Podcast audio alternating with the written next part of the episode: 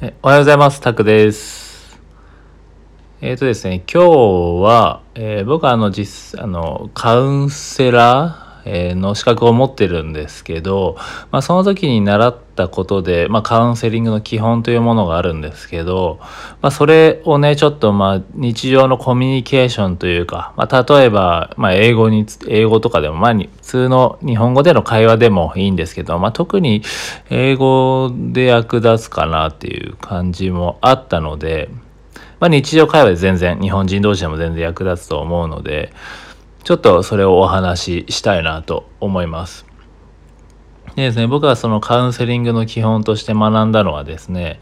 3つあります。カウンセリングの基本3つですね。で、1つ目が、まあ、よく聞く傾聴。まあ、耳を傾けるってことですね。で、2個目は、オウム返し。オウム返しは、あの、相手が言ったことを、えーこちらが、まあ、簡単に、まあ、そのままオウム返しするですよね。はい。同じことを、同じ言葉を言う。声に出す。で、3つ目が、要所要所で要約。相手の話したことを聞き傾聴して、オウム返ししながら、ところどころ、まあ、要所要所で、ポイントポイントでしっかり要約をして、えーこちらから聞いてますよというふうに、えやるっていうことで、方法ですね。その3つ、傾聴、オウム返し、えー要約。えーそういったものがあるんですけど、まあこれは会話、まあ英会話でもそうですし、まあ日常の会話でもさっき言ったんですけど、えー応用できるかなっていうふうに思ったりです。思ったりしてます。っていうか、これはすごく応用できるかなって、っていうとこですね。はい。で、相手の話をですね、まあ聞くじゃないですか。聞いて、えー聞こえたものをそのまま返して、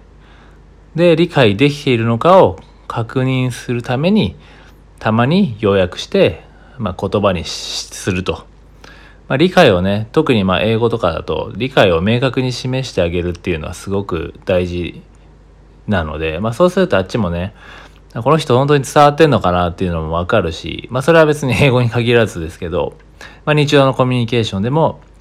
ああまりこれはね、言ったらカウンセリングの技術みたいなもんなんで、日常でやると結構不自然になるんで、まあ無理してやる必要はないんですけど、でも結構英語とかのコミュニケーションだと結構これは普通にシンプルになんか日常的にやってるんですよね。うん。なんでこれは特にまあ僕は今ね、ツイッターとかで英語系の発信をしてるので、これをまあ無理無理やり英語につなげたんですけど、でもこれってすごい大事だなっていうのを、まあ、自分もこう外国人の人と話してでも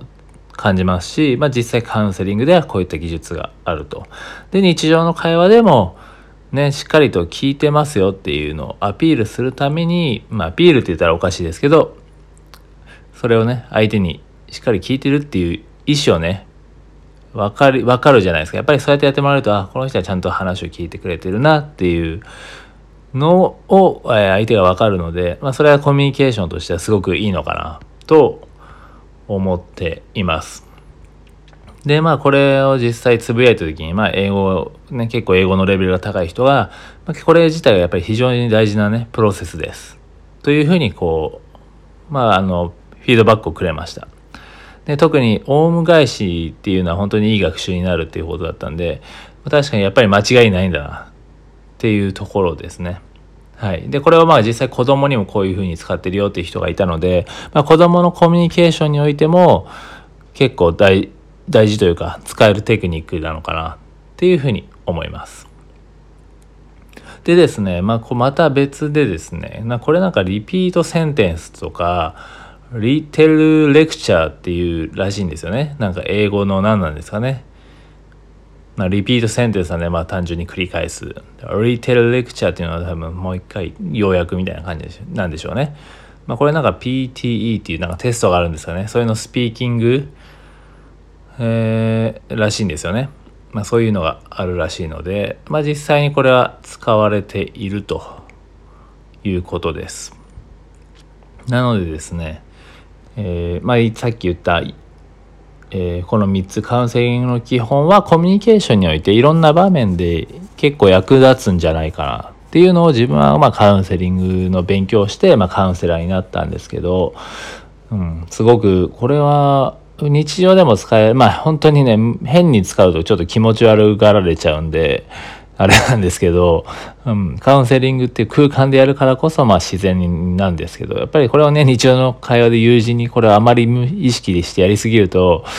多分すごく気色悪いと思うんですよね。自分が多分やられてるのを想像したら、あ傾聴されて、えー、なんですかね、オウム返しされて、で、それで要約をされてって、あんままあ日常ではないじゃないですか。まあ多分ね、傾聴とオウム返しぐらいは結構やるとは思うんですけど、無意識にでも。で、やっぱ無意識にやってるってことは、それをね、コミュニケーション、まあ仲いいコミュニ人とのコミュニケーションだったら結構それって普通にやってるじゃないですか。で、確認するためにたまに、あ、そういうことみたいな感じで言ったりするんで、まあ、コミュニケーションとして、えー、さまとめておくと、えー、カウンセリングの、まあ、コミュニケーションの中でも、まあ、英語でも日本語でも何でも、えーまあ、子供に対してでも、えー、カウンセリングの基本の3つである傾聴、えー、オウム返しそして、えー、要所要所での要約この3つが、えー、すごく使えるんじゃないかなっていうふうに思ってます。なんでこれをちょっとね意識してまあたまに気持ち意識してみるとまたちょっと違ったコミュニケーションの仕方ができるんじゃないかなっていうふうに、はい、感じます。なのでもし、え、この音声を聞いていただいた方ちょっと試しに、え、やってみて日常でちょっと試してみるとか、子供がいる、お子様がいるんであれば子供っていうのを試してみるとか、っていうのをやってみてもいいかなと、はい、おすすめします、これは。結構おすすめです。で、まあ本当に無意識レベルでね、これができるようになれば、結構いい、まあ外国、これからね、日本には外国人の方も来るんで、結構この技術は、まあ外国人相手、英語、まあ本当に第二言語を話す相手にはすごく有効かなっていうのはすごく、まあ、自分もこう外国人の人と働いてきて結構それをやってたらまあそれは別にわざとじゃないんですけど、まあ無意識にやってたんですけど今考えればそれをやってたことで結構こう信頼してもらえたんですよね。うん。それはすごい自分の中で残ってるのですごい効果的だと思います。まあ、特にね、英語だとか第二言語だとやっぱりわからない、ね、理解できないこともあるんで、相手が言ってることが早いとか、ね、早すぎて分かんないとか知らない単語があるとかあるんで、そういう意味でも相手にしっかり理解をしてますよって、相手もじゃあこの人理解してんのかな、そこも明確になるので、これは日本人同士以外で。でも、まあ、特に有効になるんじゃないかなと思って、今後に、今後に役立つスキルかなっていうふうに感じてます。なので、ぜひ、ね、これを聞いていただいた方はちょっと試してみてほしいな。特に、まあ、英語学習とかしてる方は、特にこう意識して英会話とかではやってみてほしいなと思います。はい。ということで、今回は、あ今日は以上です。今日も地獄のような暑さですけど、ちょっと無理せず、熱中症、そしてコロナに気をつけて、えー、無理せずに水分もしっかりとっていきましょう。はい。ということで、以上なんですが、ね、ちょっと余談を話すとですね、まあ僕あの、まあこれもう終わりなんで全然切ってもらってもいいんですけど、僕はあの、なんだ、もう、これなんだっけ、モンステラ、観葉植物のモンステラをね、唯一家の中にあるんですけど、なんかだんだんこの時期すごい黄色くなってきて、うん、なんかちょいちょいこうむしり取ってるんですけど、何かこう、いい方法とかあればちょっと教えてほしいなと。なんかかわいそうな状況になって、ちゃんと水とかもあげてるんですけどね、なんかかわいそうな状況になってきてるんで、まあ、ちょっと調べたりはしてるんですけど、うん、なんかいい方法が、ちゃんとこの育てる方法でいい方法があるのを知っている方がいれば、ちょっとコメントに残してもらえるととても嬉しいです。はい、とても余談でした。ということで、また明日、はい、また明日やります。